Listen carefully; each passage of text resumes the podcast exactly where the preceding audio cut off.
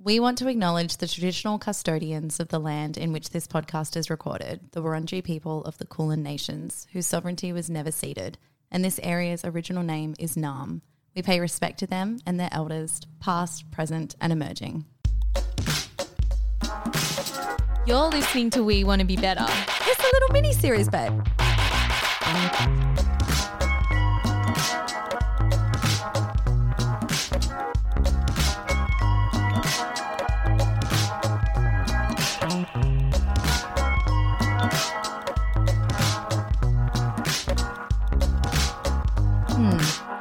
So, my husband had a problem with my drinking.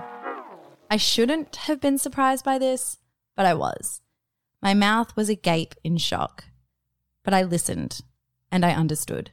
Hearing the hurt in his voice as he described what life had been like over the years with me and my drinking, my mind started flashing back over our relationship and I could finally see it clearly.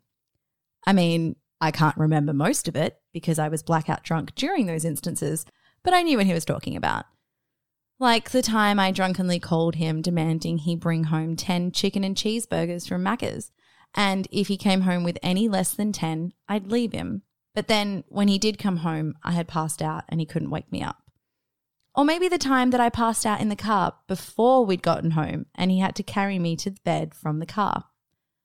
Perhaps it was the time I wet the bed, although in that case, I'd have to ask which time because it happened more than once. Or maybe it was just overall my consistent drunkenness, my drunk conversations with him, my slurred speech, my staying out all night without telling him where I was, or my inviting of random people over in the wee hours of the morning before he had work the next day. Maybe it was my constant house parties. Maybe it was my trashing of the house. Maybe it was me needing money from him because I blew all mine on booze. Maybe it was me cancelling plans with him because I was either too drunk or too hungover. Maybe it was my word vomit when drunk. Or maybe it was my actual vomit. Because I'm sure everyone loves grabbing a bucket for their spouse and listening to them vomit themselves to sleep at night. Yeah, look, fair enough that he had a problem with my drinking. This wonderful man had put up with a lot from me. I had been selfish. I'd put booze before him time and time again. Realizing I hurt him with my drinking was hard, but I was determined to fix this and make it up to him. I would never get drunk again. For him. Luckily, I had been placed on medication, and it was very dangerous to drink on these meds. No more than two drinks at a time, three times a week, or no more than three drinks a time, twice a week. Miles away from what I had been drinking before. I do remember a month earlier when my rheumatologist had asked me how many units of alcohol I drank in a week. I had shrugged. I hated that question I mean, how long is a piece of string? I had looked at Palmer and back at the rheumatologist and tried to do the math. Fifteen, I said, knowing full well it was likely double that. And considering that I was drinking more than a standard drink at a time, it was probably actually triple that. At first, I was sad about the medication and losing my ability to drink, but after hearing what Palmer had said, I was grateful for it. Before Palmer had even said anything, I had often wondered when I was going to slow my roll with booze. I mean, at that time, I was 28 and I had been drinking steadily for over 10 years. I had definitely wondered if this was it for life now. When would I get to the age that I'd just be a responsible drinker? The ones I'd heard of who go out and just have one or two. The drinkers who exercise control. The ones who moderate. When was I going to be one of those? Well, I figured now was my chance. The meds made it easy for two reasons. One, it actually stopped me drinking more than two drinks because I knew the risks involved and really didn't want cirrhosis of the liver. But two, everyone knew about it and knew not to pressure me about drinking. Before the meds, the social pressure to drink was heavy upon my head. Because I had built up my reputation of being the party girl, I was expected to be at all parties and I was expected to party, to put on a show. If I rocked up and tried to take it easy, I'd be accused of being dull. If I decided to leave early, people would complain. I don't want to act like I was the Pied Piper of pissed people, but people wanted me at their parties. I felt like a court jester sometimes, dragged out and made to perform, often against my will. I see now that it was likely just good having me there because at least there would be one drunken buffoon whose hedonism made everyone else feel better about their own drinking. But on these meds, no one said anything. People pitied me, actually. I had free range to leave whenever I wanted, to cancel whatever I wanted. I would attend a bar with friends, have one beer, and then call it a night. I'm just feeling sick from these meds, I'd say, feigning nausea. And they'd say, Oh, poor Bea.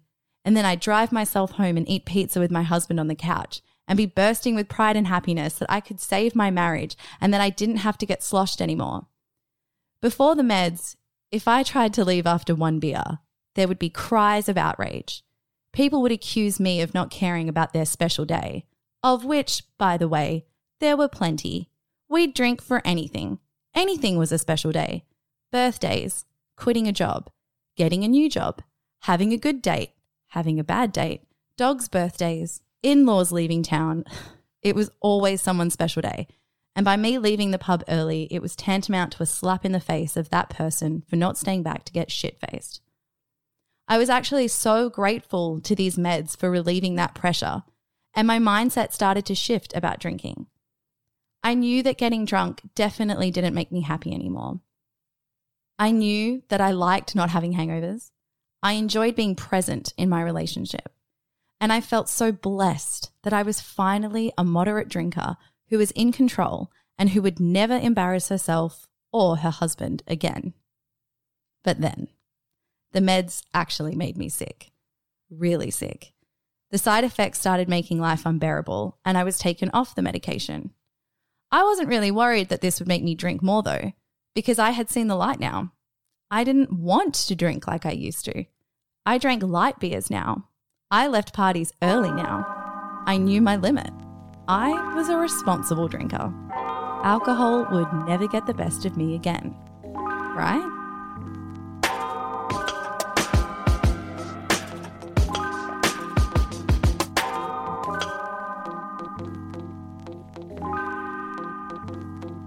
They say that a best friend doesn't bail you out of jail. They are there with you in jail. Unfortunately, though, the reason we were in this sticky situation was that Bianca was headed towards murder, and I was her accomplice. And the person that would die, well, herself.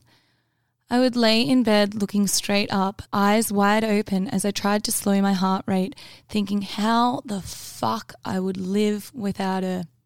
She was going to leave me, I knew alcohol could kill. It killed my family member's girlfriend when she was in her early 30s, and losing my brother in a car accident at 19, I knew we weren't immune to tragedy. As I restlessly rolled around in bed, flipping the tear stained pillows to find my dry spot, I played out scenarios where I had to talk to Bianca's mum at her funeral. After all, how could I confront her knowing how many times I was next to her when she got shit faced? I even bought her drinks. But that was it. Bianca getting sick and going on medication was the blessing in disguise I had dreamt of. The medication meant she would be forced to moderate. Gee, you know things aren't going so well when you're happy that your best friend has been diagnosed with a chronic illness. I'll be real, part of me had my doubts that she'd be able to do it. There had been so many times where alcohol wasn't even involved and she got drunk. Her drunk at my twins' four year old ocean themed birthday party springs to mind. She was dressed as a giant squid and, in the theme of the party, had drunk an ocean's worth of grog and was scaring the kids. I had to prise little baby out of her arms as she fell.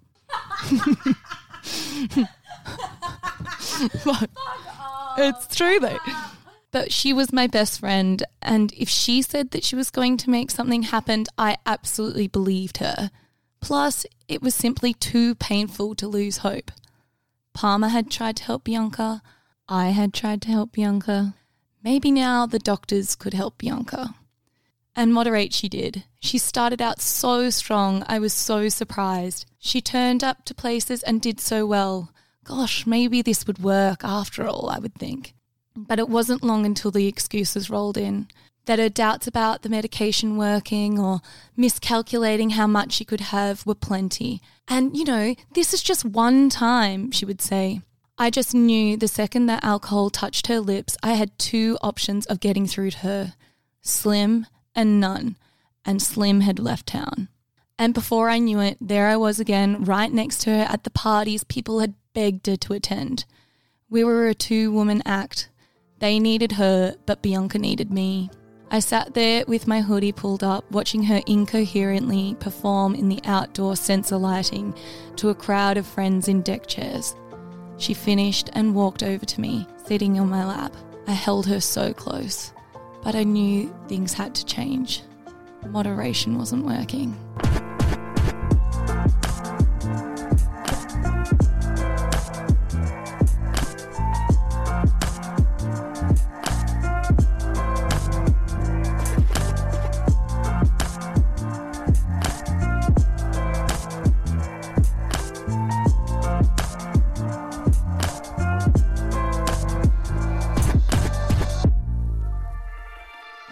That was yet another difficult to listen to monologue. Thank you, Annie, for that.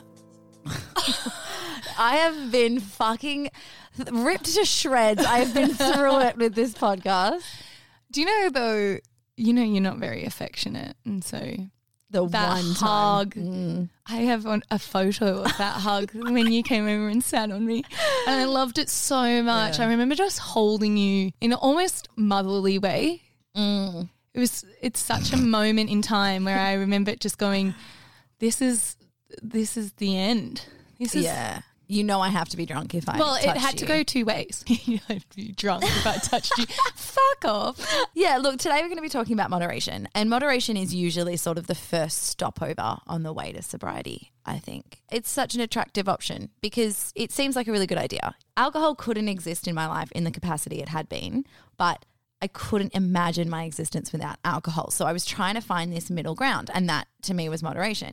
And I really did feel on top of the world when I had a handle on it. And that was when I had the meds, which surprisingly, uh, I was just like you. I didn't think I was going to stick to it, but I did pretty good. I think it was also the freshness of having a lecture from your doctor saying if you drink, you are going to have your organs shut down. You're going to have all these really bad things. Yeah. But it slowly wore off that time between you seeing your doctor. That is one thing. But also the minute that you would start drinking, well, your inhibitions are, were totally left. That's the problem with moderation is that it will work sometimes or for a little while. And then that leads you into this false sense of thinking that you can do it. But the problem is is that alcohol is addictive and it lowers your inhibitions. So you're fighting this uphill battle of, you know, yeah, it works once or twice. You feel on top of the fucking world. You're a moderate drinker. I've got this. I'm amazing. I'm never going to drink again. But then, you know, you'll have nights like, you know, you were saying where it gets away from me or it gets away from you. And then you like wake up out of a blackout and you're like, what the fuck? I've done this again. And the guilt comes to you tenfold mm. because you're so disappointed in yourself that you failed. You're so mad at yourself that you can't trust yourself anymore. And the anxiety is so intense and you're just really mad at yourself. The thing is, though, you're never mad at the alcohol. It's you didn't stop yourself. You didn't take mm. yourself out of that situation. The other thing is we would we um unfortunately I was the right there. We would try different ways to stretch out your drinking. So watering down your wine became a really big thing. You would put ice in everything you know hoping that it would last a little bit longer. But actually that just made it really hard to keep track. Yeah. I would have like water between my drinks or I would like only drink light beers for every third beer. Like it was just, it was a nightmare and it was also really tiring. I think we're going to play a clip now hmm. of one of the days. This was after I'd been off the medication and I had gone out to a bar that will remain nameless for this. Look. no I'm not even going to say yeah. But basically, Yeah. if you were going there, it was going to be a ruckus night. It would be free alcohol as well. Mm-hmm. And that sounds great. No, 18 year old me's dream to Mm-hmm. go out somewhere and be handed a shot. But it just went way too far. Yeah, it did. So this is me the day after one of those nights. Something awful happened last night. Um, I genuinely like don't even want to tell you about it, but I feel like I should be honest, and that's honesty is my policy, babe. So I got extremely drunk last night. I haven't drunk like that in a very long time, and I no, it's not. It's not cute. It's bad, actually. Anyway, I woke up and I was sweating profusely. Ran to the bathroom and I see that Palmer was lying on the couch, and I was like, "What the fuck happened last night that I've pissed him off and he slept on the couch? Like, what?" This is like going on in my mind, and I'm like, "Fuck!" Like, I've obviously come home and run my mouth. Like, good one, B. Like, that's classic B, right? Anyway, go back to bed, and it's freezing cold. Fucking freezing. And then I realized, oh shit, B, you weren't sweating. The reason it's cold is because the blankets are wet, because you wet the bed. Mm-hmm. Yeah. I said to Palmer, I was like, are you sleeping out here because of something terrible that I did?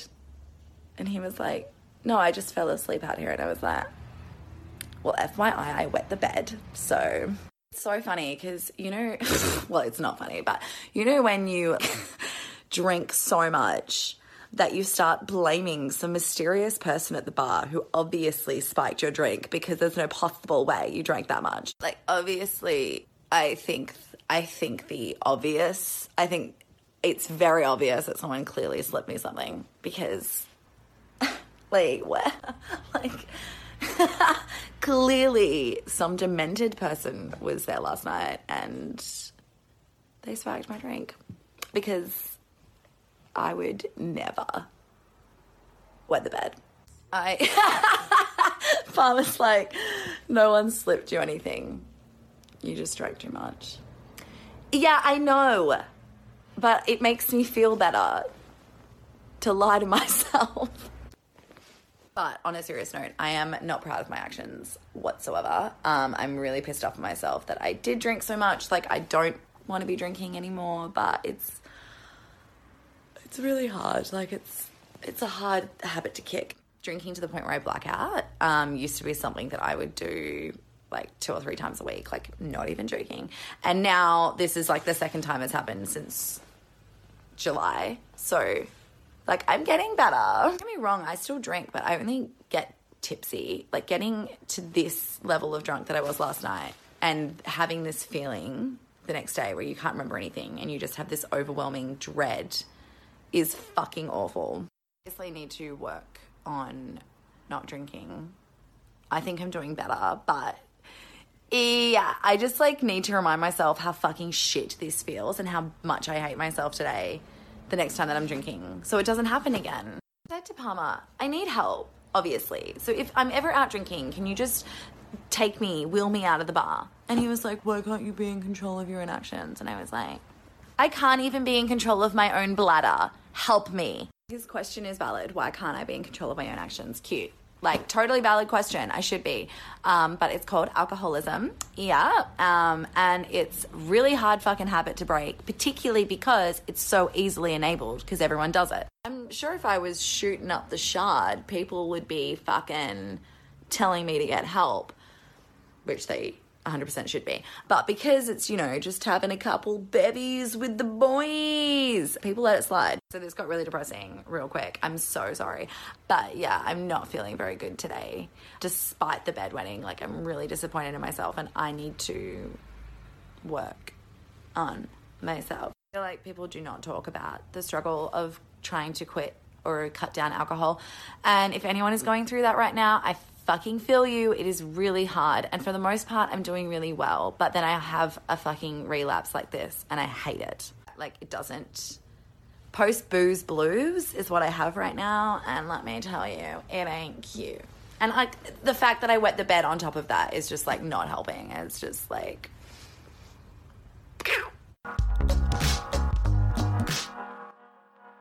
Yeah, that's again hard to take. I remember at the time everyone laughing, thinking, mm.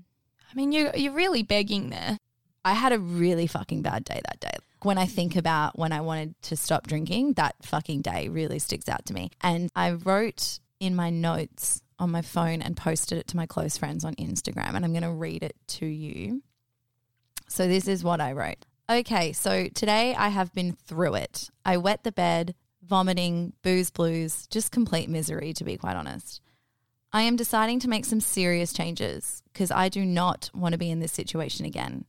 but I can't do this on my own. I really need your help. So if you can consider the following few things, it'll make life so much easier for me. Please don't invite me to insert name of bar we mentioned before. Honestly, they basically don't charge, and I end up taking advantage of the free booze and getting way too drunk. I got to avoid. If you want me to come over for a wine, I am more than happy to. But if you have more than one bottle in your house, don't tell me about those bottles, okay? Just keep it down to a wine. Keyword A. Please pull me the fucking line and tell me to stop drinking or slow down. I will likely get mad or pissed, but honestly, I need you to do it. Things to say that will help me are B, are you sure? Remember how sad you get the next day. And think of your mental health. Please invite me to do things that are not alcohol related. Things like walks, beach, movies, dinners, breakfast, gym, etc. I need more interactions with my friends that aren't based around alcohol anyway. Please give me all your best light beer recommendations. And that's it. I know it's kind of rude to ask you all to modify your behavior just for me, but I have to finally quit this habit and I need your help to do it.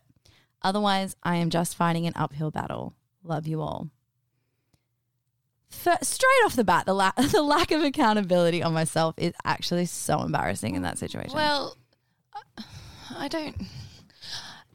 I don't know if it's a lack of accountability. It's someone that like desperately needed help, but uh, we're not given much education around how we can do that. Like mm. what what are the first steps? Everything seems like it's in a movie. Like you go to AA. Like where the fuck is that? Well, I don't know. Yeah. And as friends, like if the person that actually wants help is so lost and doesn't know what to do, the people around that person really don't know what to do. So if anything, I thought it was fantastic that I was being given instruction because there were so many times where I felt like I was being the party pooper or whatever when I would say to you, Hey B, do you reckon that's enough? I was glad to have the permission mm. to actually tell you off, to have something to refer back to. Hey Bianca, remember you put the, it on your mm. stories? Like you and I was happy for that. I think though, like the saddest thing when I look back on that is that I, you know, I'm so conflicted.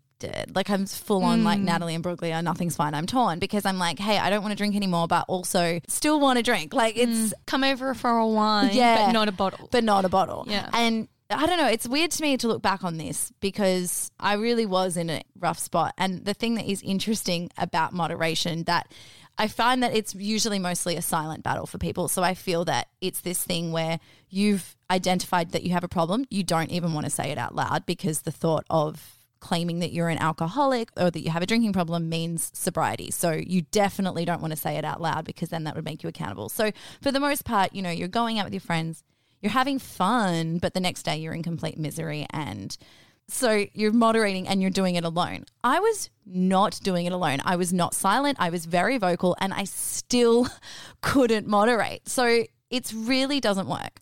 And today we are speaking with Bex Weller, who is the author of A Happier Hour and Up All Day, who I love. Hmm. She's amazing. You're into quit lit. Quit Lit, which is I'm literature into- about.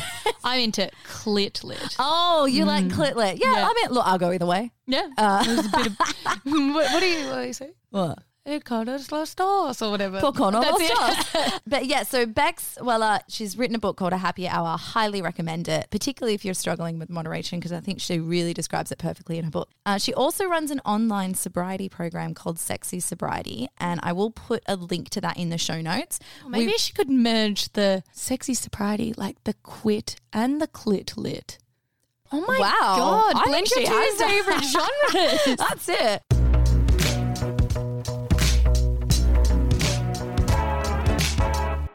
So Bex Weller is with us. Uh, thank you so much for coming on today, Bex. Thank you so much for having me, guys.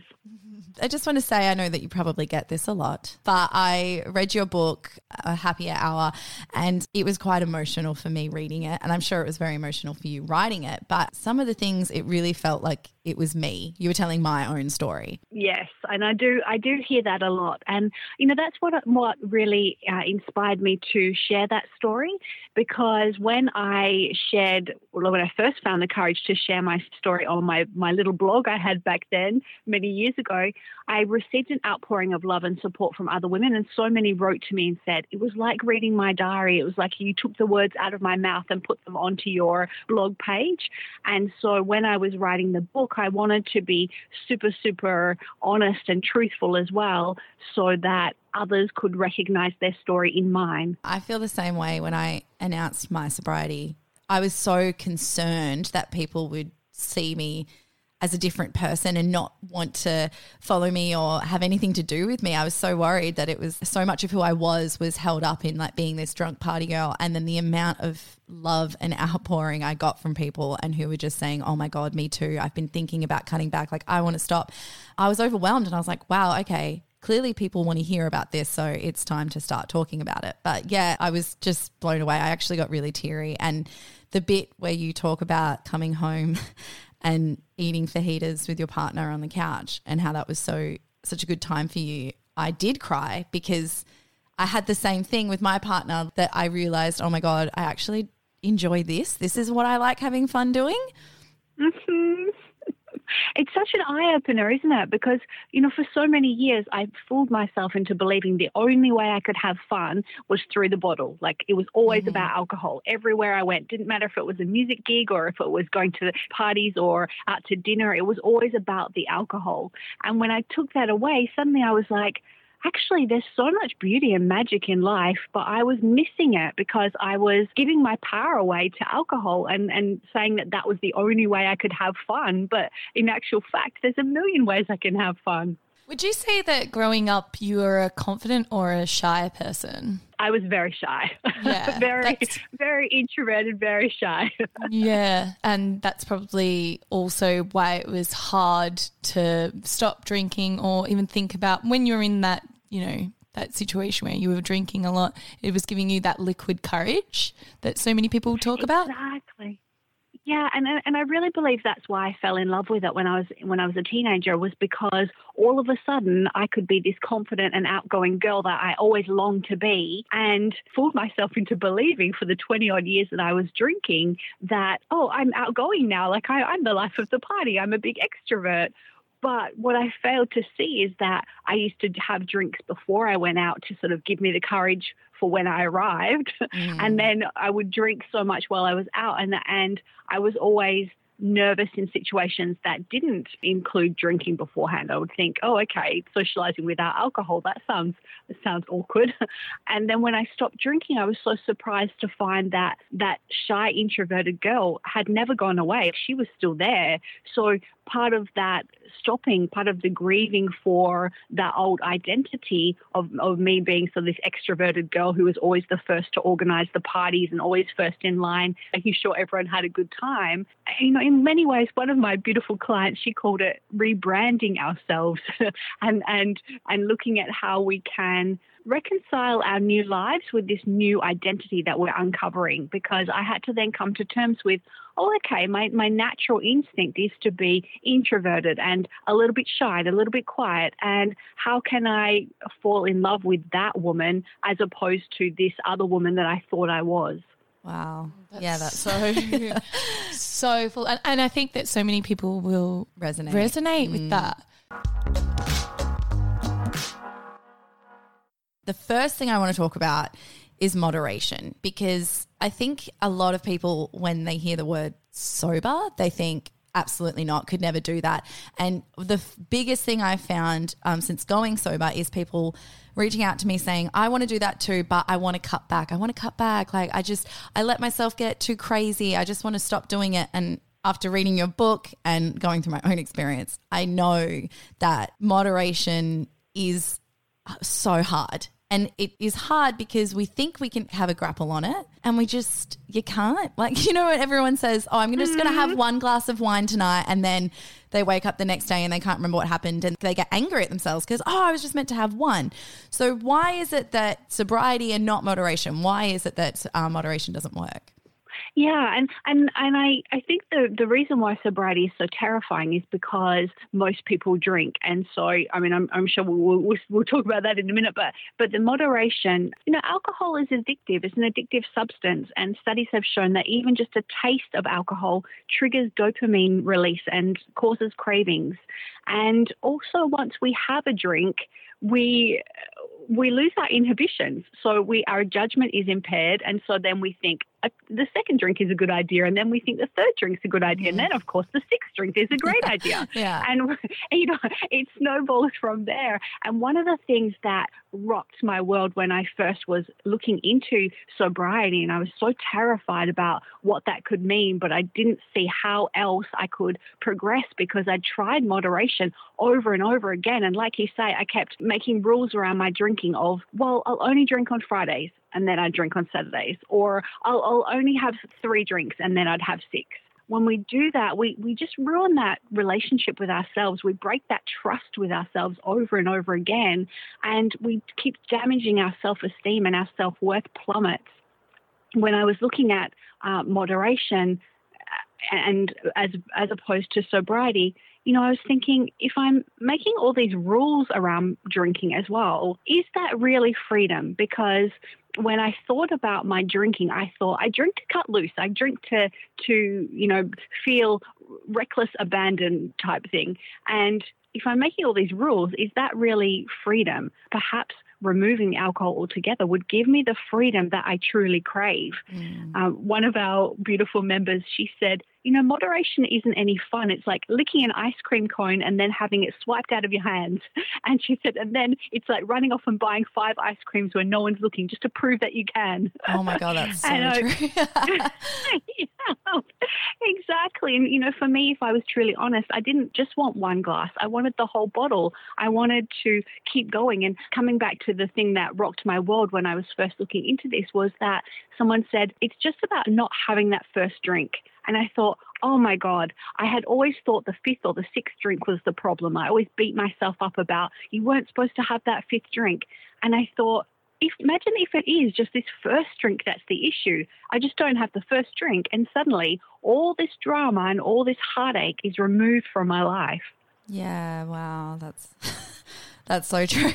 I think the thing that's interesting with moderation is that we see it towards the end of like when we decide like okay enough is enough because I think you know when you're drinking and you're you don't have a problem with alcohol you like it moderation is something that you don't care about you want to drink as much but it's interesting that when you decide oh okay I've had one too many hangovers I just wish I could stop this that's when moderation you realize, okay, maybe I do have a problem with this. It seems to me that like when you're drinking, mm. you don't mm. care, you you don't mind, but when you want to moderate, that's when you realize I actually don't have control over this, and then you get even more angry with yourself that you can't control it, whereas before you didn't even care. Oh gosh, yes. And I see some of my friends going through this now because if they kept drinking, then they don't realize that they're addicted, right? You, you don't understand that you are because you're like, well, there's no problem. But it's the minute that you try to stop something. And this is, you know, whether it's online shopping or scrolling on social media or overeating. You know, no matter what the addiction or the pattern is, the same thing applies. The minute you try to stop it, you realize, oh, you know, this is why there's always that joke of like, I can stop anytime I like. and then at the minute you try to, you realize, oh, hang on, I'm stuck in this pattern further than I thought I was. I also want to talk about drinking culture in Australia and peer pressure because we're Aussies. You know, we love a beer. But, you know, I think what was shocking to me is that when I did say, announce that I was sober, because I kept it a secret for a really long time, I waited till at least it was three months because I was so terrified of one, people not taking it seriously and peer pressuring me into having a drink. So I thought, you know, at least if I'm like, well, it's actually been three months that I've been sober. So, you know, I am taking it seriously, they'd sort of relieve me of that pressure. But I wanted to keep it a secret because everyone loves a beer. Everyone loves a drink. I didn't want to be seen as that social pariah that's no longer doing this. And I was so shocked that when I did say, oh, I'm sober, people were like, I'm so proud of you. I wish I could do that too. And it made me question so much of how I've seen Australia because, you know, I thought, oh, we all love a beer. But now I'm like, do we really? Like, do we want to be known as the drinkers have like you would see this more than everyone because you speak to people about sobriety and drinking all the time. So, do you feel that there's a shift in drinking culture in this country? I definitely do see that. I see that people are starting to kind of wake up in a way, and you can see this across the board. You know, whether we're looking at the reactions to Melbourne Cup or you know different things across the border, people are starting to question things of actually, is this appropriate? Is this okay? And I see that with drinking as well. And, you know, if you think back to your, your parents or your parents' parents, back in their day, the drinking culture wasn't as huge, especially not around the mummy wine culture. You know, there wasn't so much of a push for it. And they would definitely socialize without alcohol many times, you know. And so things have sort of, I feel like they, they've built up to this crescendo. And now people are starting to question actually, is this making me happy? Am I feeling good as a result of, of, of this drinking and this sort of binge drinking culture that we tend to have in Australia?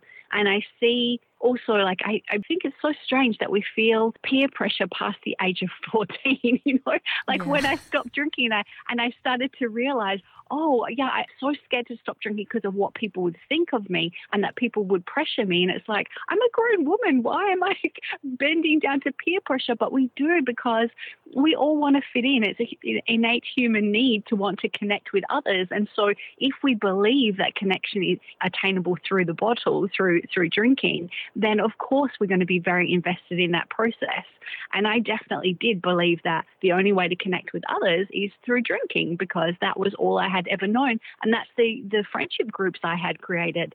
So I think it's so brave when, like you, Bianca, how you shared your story in public. The more people that do that, the more others have permission to feel, to feel like, actually, is this working for me? Might I like to try sobriety for a while? And there's a new movement called Sober Curious, where people are just having a little play with sobriety and and doing a little challenge to see, first of all, be more mindful of am I addicted? What are my patterns like? But also to see what life might be like without drinking because so many of us haven't experienced that in adulthood.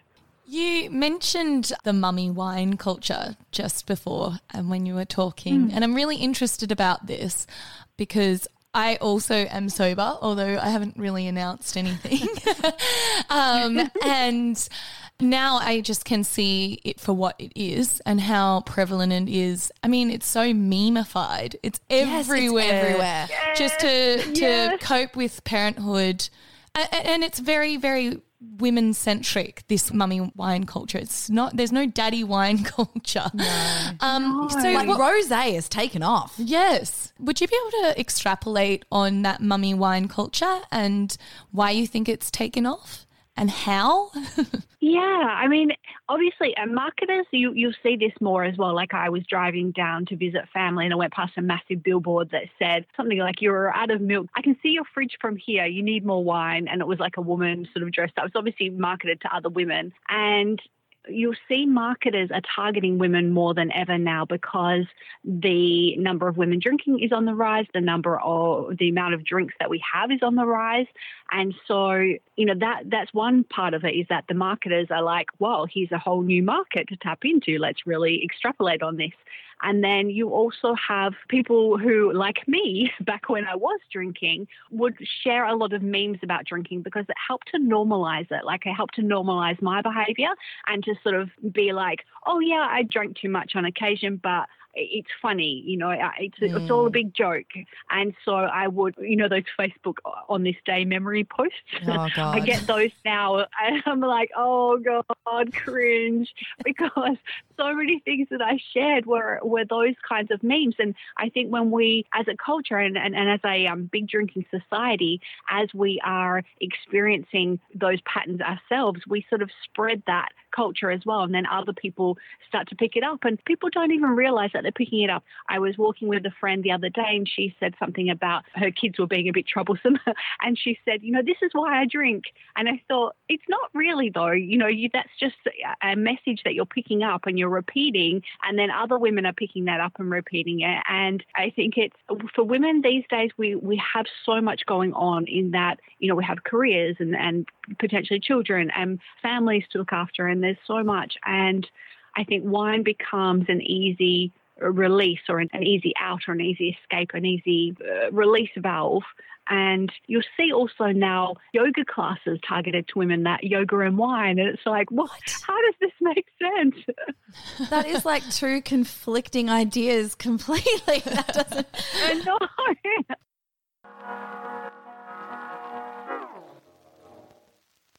the whole thing about the drinking memes I find interesting because now that I don't drink, I see them everywhere. And it's interesting that I, I want to talk about the term alcoholic because uh, our society is like in two minds of where we absolutely revere the person that can drink anyone under the table and is always up for a good time and like, oh, you know, I, I drink the most and we're really proud of that. But then at the same time, you know, the person who can drink the most is proud to be that person, but is so simultaneously fearful of being labeled an alcoholic. It's to the point that if someone says it, you get so offended, yet you're sitting there bragging about how much you can drink and sharing all of these memes. And uh, why?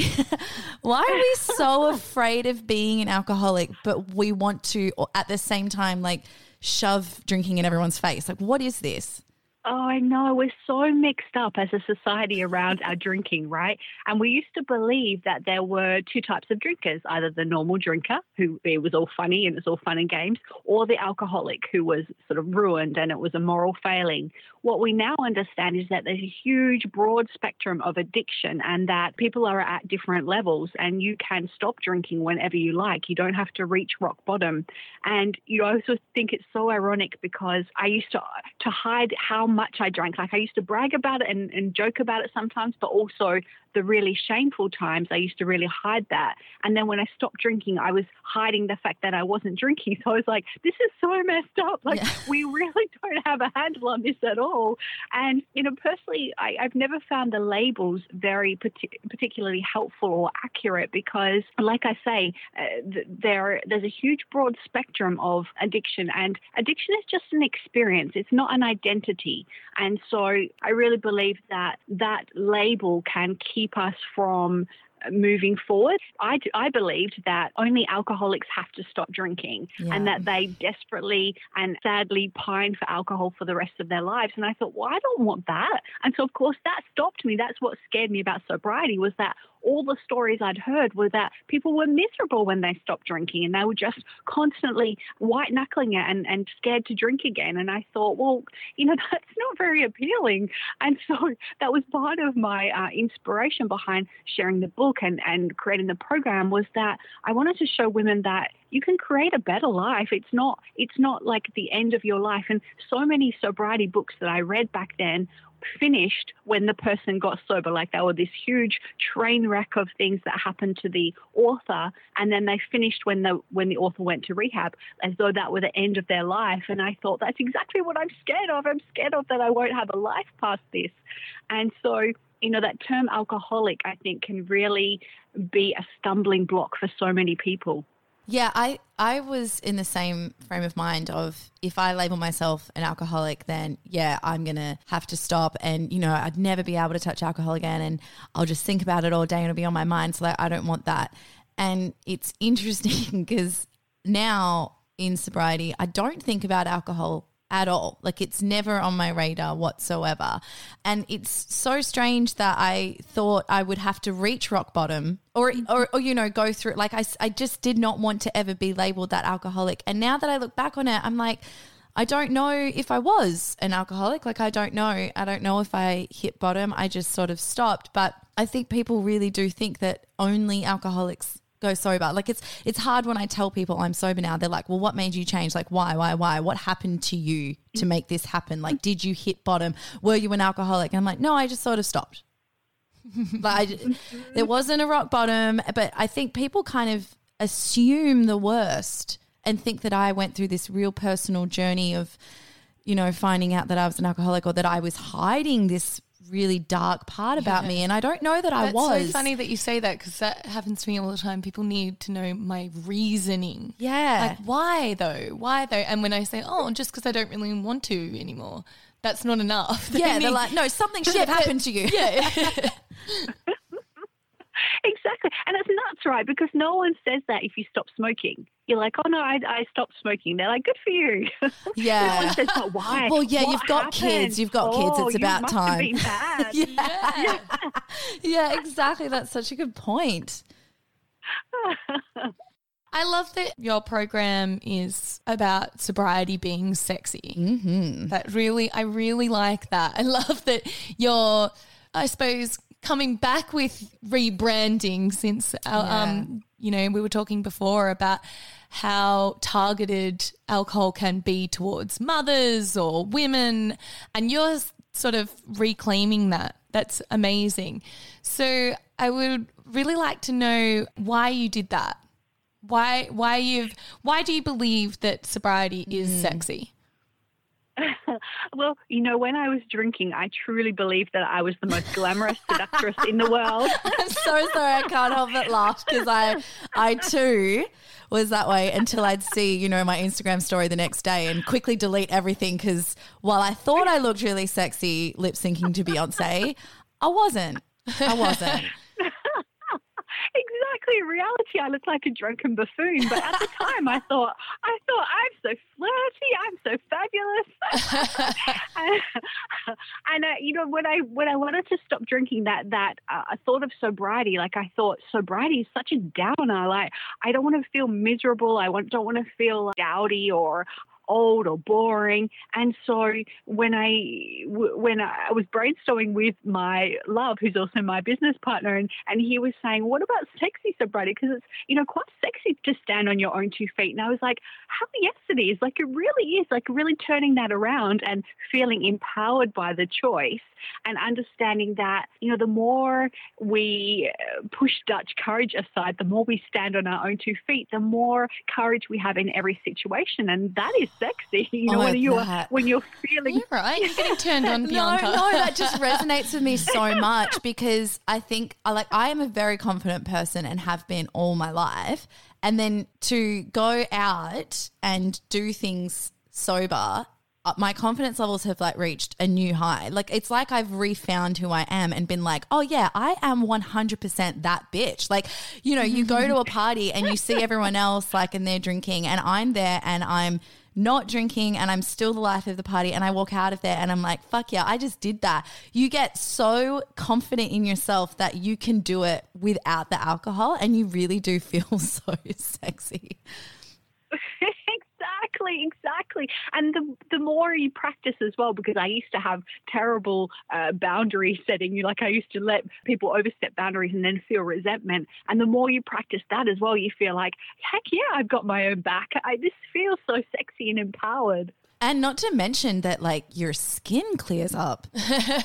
Like, you're well rested. I I I have had people say, "Hey, have you had work done?" And I'm like, "No, I just don't drink anymore." Like that is it. I I look younger than I ever have purely because I'm not having toxins in my body anymore. Like that's crazy. What about though the people that um are afraid of doing that? What about the people like coming back to how you were saying before that you are naturally an introvert? What about those people that are really afraid to sober up and you know, it might be a little bit easier for someone like Bianca who is confident naturally. What about those people that are a bit more afraid? How how do they take that first step?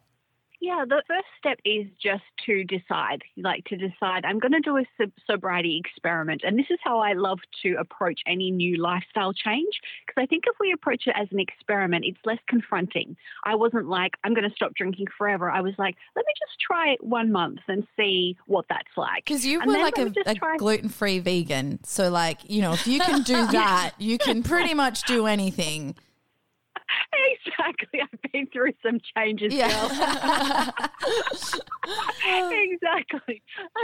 and each time I was like, okay, look, you know, you don't have to freak yourself out. You don't have to think about forever. You can just say, let's do an experiment and let's see what happens because I'd had decades of knowing what drinking was like. I knew exactly what it was like to drink every festive season, to drink at every event. What I didn't know was what it was like to go to those things sober. So even though, and, and I have a mentor that says, it's always awkward before it's elegant.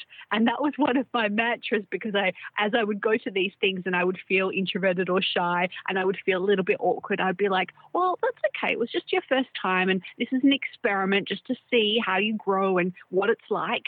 And then the next time you'll be better. And of course, then the next time I was better at it and was like, oh my gosh, I'm blowing with my mind with what I'm truly capable of each time I go to these things.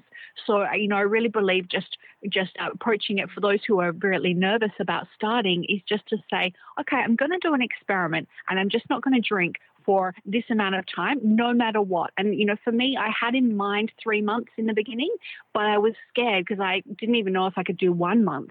So I sort of had that three month intention, but I was like, for this one month, I'm going to not drink no matter what, no matter what comes up and see what happens. And then that evolved. Once I got to day 30, I was like, heck yeah, I feel good. I'm going to keep going. One thing that resonated with me a lot in the book was your family because I yeah I'm I'm Croatian so you know basically growing up grappa was like running water like you know that's just how we grew up and so I come from a very big long line of drinkers and it was I coming to my mom and telling her I'm sober now was like I was my heart was like in my throat and I was all hot and I was so scared to tell her I'm not going to do this with you anymore. Like I'm choosing not to drink anymore and the stress levels that I was feeling telling her that because I really did feel like this is something I do with my family.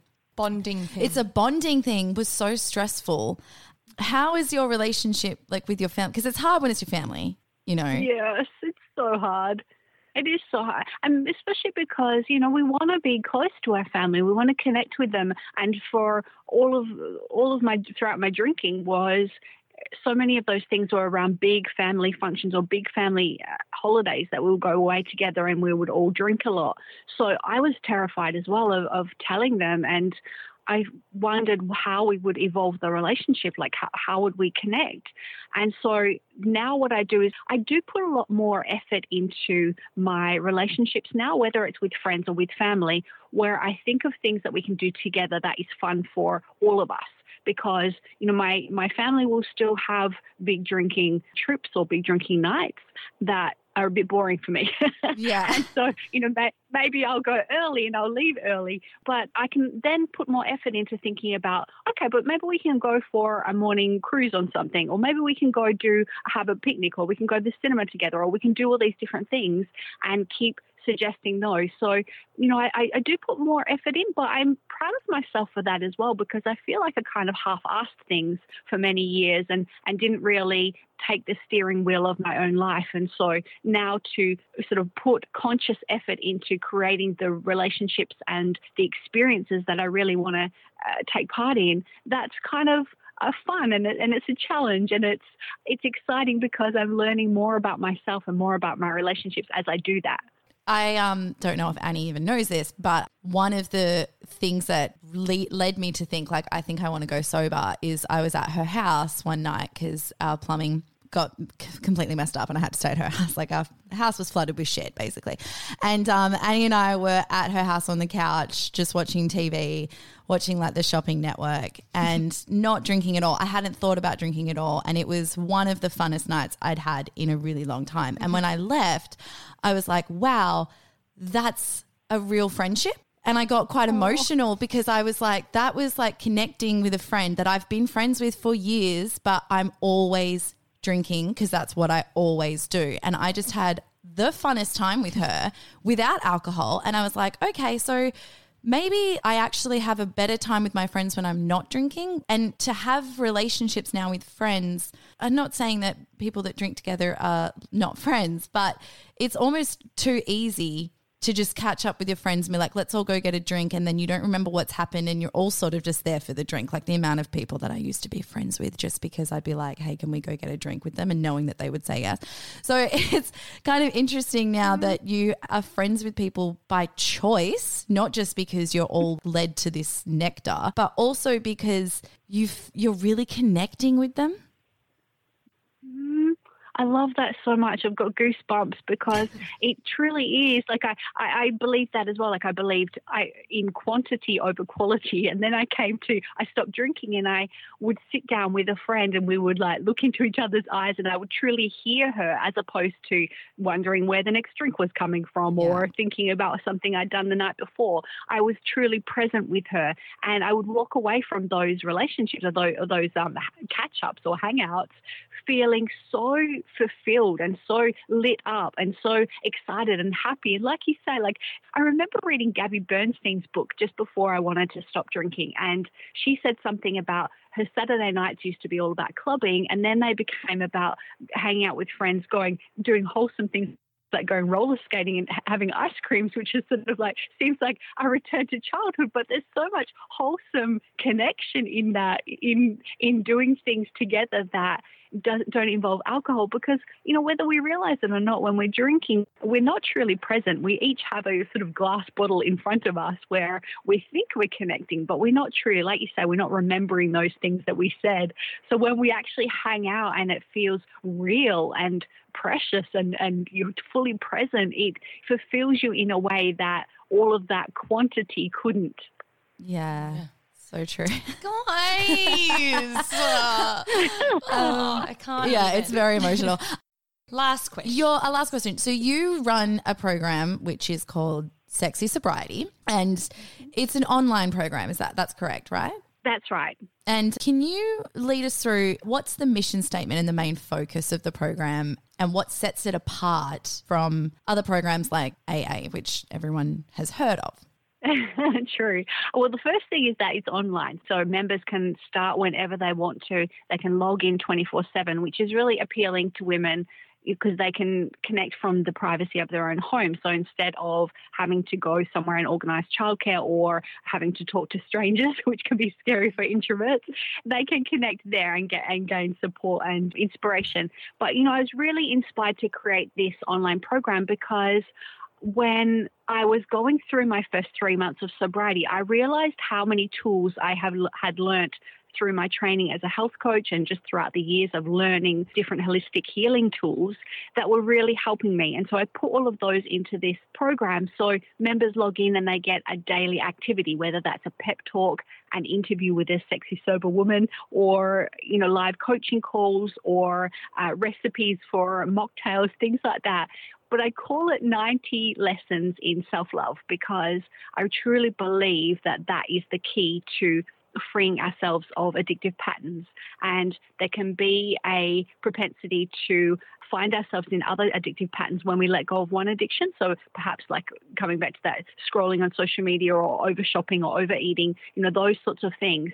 Whereas if we truly foster the connection with ourselves and really focus on getting to know and love and trust ourselves again and building that self love muscle, we find that we can have true freedom from all of those patterns of behavior because we're no longer looking for something outside of ourselves to fill a void. We're actually filling ourselves up from the inside and creating a life that we really love because of that, you know, really being conscious and mindful about the, the people and the experiences and the activities and things that we want in our lives going forward. And how how many people do you help? Like, I mean, honestly, you must be so busy. we have, yeah, we have hundreds of members from all around the world. And it's incredible because they're so brave as well. Like they share their stories inside the program. We have um, comments throughout the program, and I that spurs me on as well. Like I've been running this program for five years now, and every time I read another woman's story, I'm like, okay, there's more work to do. Like this is this is amazing. This is changing lives, and I feel like so blessed because I get to do this work every day, and it also obviously helps me with my own journey. Mm. and do you? Do you feel that it's the most I don't know like you know when someone says to you like you know you've you've changed my life and you've saved my life do you ever get tired of hearing it? Or is it just like every time you're like, okay, amazing, and I want to help more and more and more? Like, because I mean, you must get it a lot. Yeah, I do, and it, and it makes me cry every time. Like my my love Dom, he's like, "Are you, are you crying again?" I'm like, I can't help it. it moves me so much because I remember what it's like. And you know, recently I was writing my second book, and when I was doing that, I remembered that I had recorded a pep talk for the program, an audio file that was about a drinking dream I'd had. And that morning, I had got up after the dream, and I was so shaken by this crazy dream, and I wanted to record it while it was still so raw and fresh in me. So I just in my pajamas, I recorded it. And while I was writing the book, the second book, and I went back and listened to that, and that was sort of four years prior that I had recorded it. And the, the emotion and the heartbreak, it was so raw and so real. And it was really uncomfortable and painful to listen to because sometimes I can, you know, now that I'm five years sober, I can sort of forget exactly how heartbreaking it was. So when I listen to things like that, or when I hear other women's stories, it inspires me every day to get up and do it again because I'm like, this is it's something that's truly helping people to to move forward. And it's not just like when we're talking about women healing, it's not just them; it's their entire families. Because let's face it, women hold the family together. Yeah. Especially in this day and age, you know, they are the heart and the and the home of of the family. And so that reverberates out. That then they're teaching their children different tactics and, and different tools for self soothing and self healing. And they're modeling that for their friends and their family and that's incredible like when i think about uh, that sort of ripple effect it's i'm getting goosebumps now because that's what that's what inspires me to get up every day and keep doing it oh that's amazing how can people get started if they want to come and join and be be sexy and sober. And sober. exactly. Just come on over to sexysobriety.com and you will find everything there. There's there's two free coaching videos that you might want to watch if you're sort of wondering whether to come and join us on the inside. and then you can start whenever you're ready and we'd love to welcome you. Amazing. Thank you, Thank so, you so much. much. This has been so warm and fuzzies. Yeah, warm and fuzzy. and and thank you so much for what you do. I, d- I truly believe that we need more sober women role models. You know, I feel like mm-hmm. everyone from music to movies to everything that we see, everyone has a drink in their hand, and that's what we see at the moment as this is the way of the world. And uh, as a sober person now, if I had had more sober role models, it might have happened earlier for me. And so I really thank you so much for doing this and helping people because we, that's what we need. Mm, thank you so much for saying that. And I totally agree. When I wanted to stop, I didn't know anyone who didn't drink. And so I was terrified.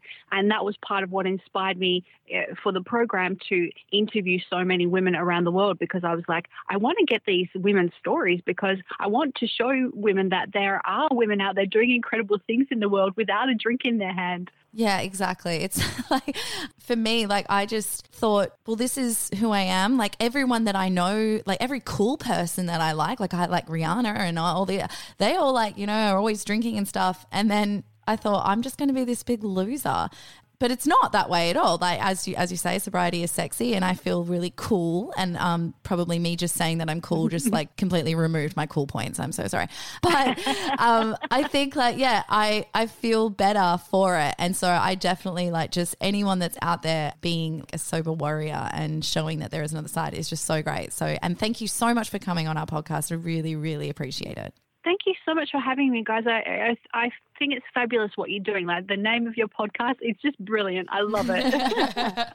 Thank you. Thank you. Really appreciate it again.